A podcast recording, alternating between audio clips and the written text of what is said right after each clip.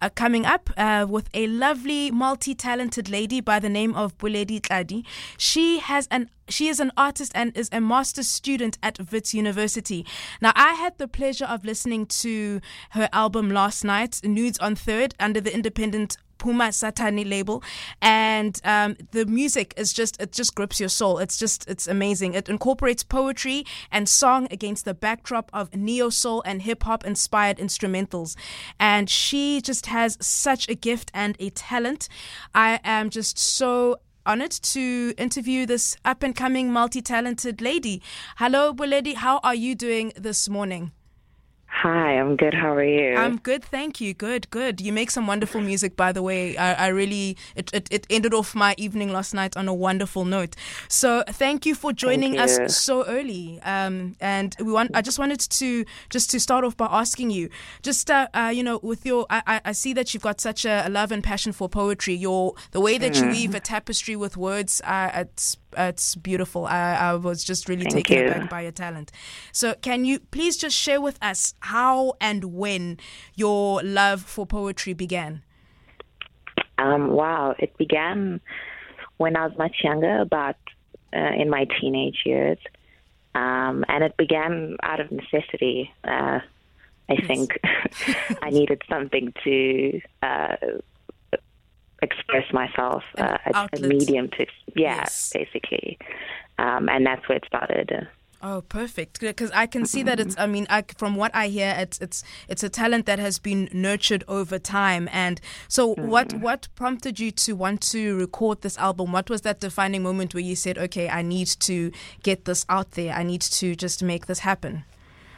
Uh, honest enough, my friends. Yes. um, they kind of started me off on not the writing path, obviously, but putting my writing to music um, in a previous album called Rose Gold. And then after that, this is just the second one that came about. And um, yeah, I was looking to put out something that kind of encourages people to lean into their softer selves.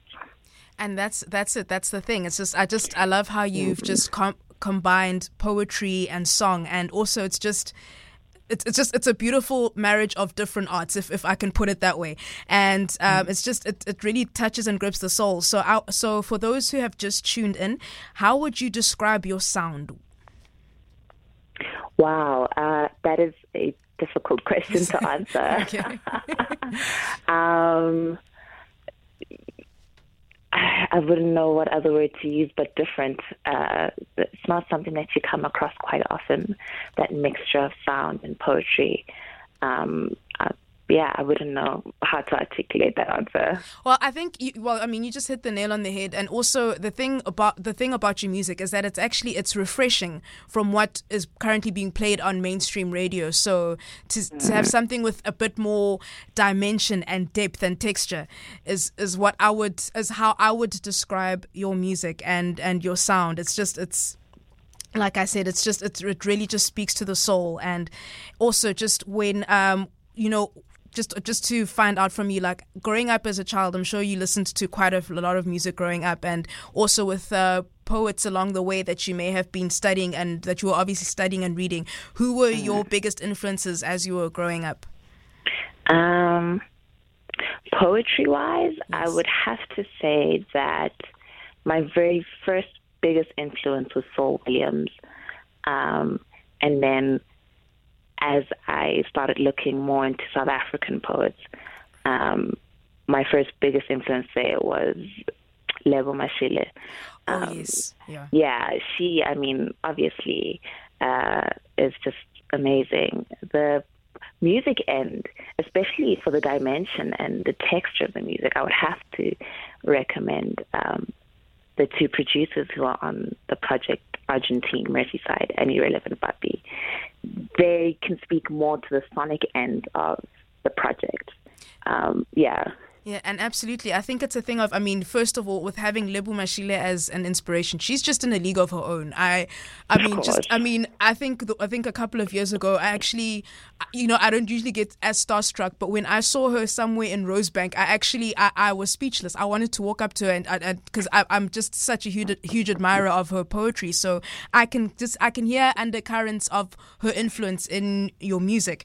And then also when it comes to producers, uh, I think also that it's perfect perfect to find. I mean, it's it's it's about having the per- perfect partnership with a producer, finding that producer mm. who understands you, your sound, and your soul. So Definitely. when you met when you met those the two producers, they were. I mean, just describe that meeting because they were exactly uh, they were probably just uh, more or less on the same page that you were. And how did they help you just unleash more of what was inside you musically and poetically? Um. Well, I mean, it started off as a friendship okay. in varsity um, I didn't really know that they were even uh, into music or making music in that kind of way. Uh, and then they're they're best friends or very close friends, and um, they just started inviting me to like these beat making sessions. And when I first started going, I mean, I, I would just sit in the background and uh, almost contribute nothing until they kind of encouraged me to, you know, share the talent that I have. Um, and then we kind of stumbled onto something pretty great.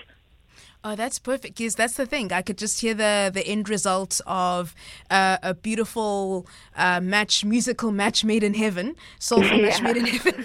that's how I would definitely describe it. And have you actually performed live um, before um, at? Uh, at uh, your at university at Wits or at other places, and how was that experience like?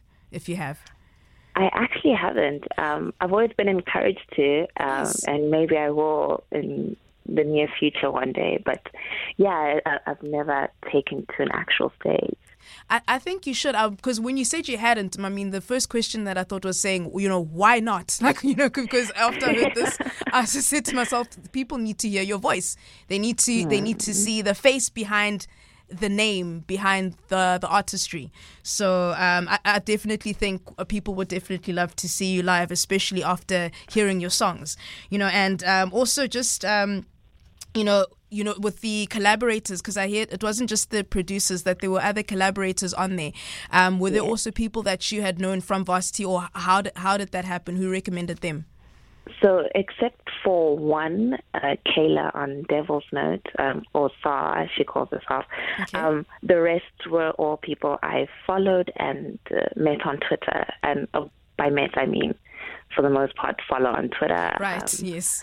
I, I asked them very nicely to, you know, be on my project and kind of give of their own soft into this project. And surprisingly enough, uh, people are quite cool with sharing their vulnerability for music projects. Um, yeah, I think that's the thing. When you find artists on a um, on the same platform, on on a collective platform, even if it's just something as basic like maybe Facebook or regular ones such as Twitter, you'll be mm. surprised how much you'll have in common with them, and then it's just a collaboration, beautiful collaboration waiting to happen. And from, yeah. I mean, I've heard all of the tracks, and for me, the one that the ones that stick out to me are Cherry Samurai and Ligero, which we will be playing playing um, at the end of the interview. But uh, which one was your favorite one to work work on? Um, Cherry Samurai was my favorite to write. Okay. Uh, and it was one of the first poems I'd written for the project. Um, but I'd have to say that, ooh, geez, the way Ligera came out yes. um, was unexpected for me. I loved uh, Dance of the Delicate Brujas, but definitely Ligera seems to be a favorite, even for myself. Yes, and then that's the thing. It's like it's it's I don't know the, just from the, the the the introduction that that first beat. It just it's gripping. I just it's just it, I was hooked. I was sold before you even started talking. I said this is just an amazing track. This needs to be heard, and it's it's just amazing how um, Twitter's actually just connecting people and uh, connecting mm. you in that sense, and that's how it's a perfect platform for. I mean, it's it's no longer just about the first initial formal engagement. Now you can just do it via social media and just make perfect collaborations happen. Yeah. Yes, and also I do have a question um, that reads just uh, from from someone uh, from a listener asking if your music is directed to a special someone in particular. Um, or from past experiences, maybe? Uh, yeah, well, Mise en Third was actually a project that uh, had someone particular in mind. Oh, really? Uh, okay, I'm intrigued.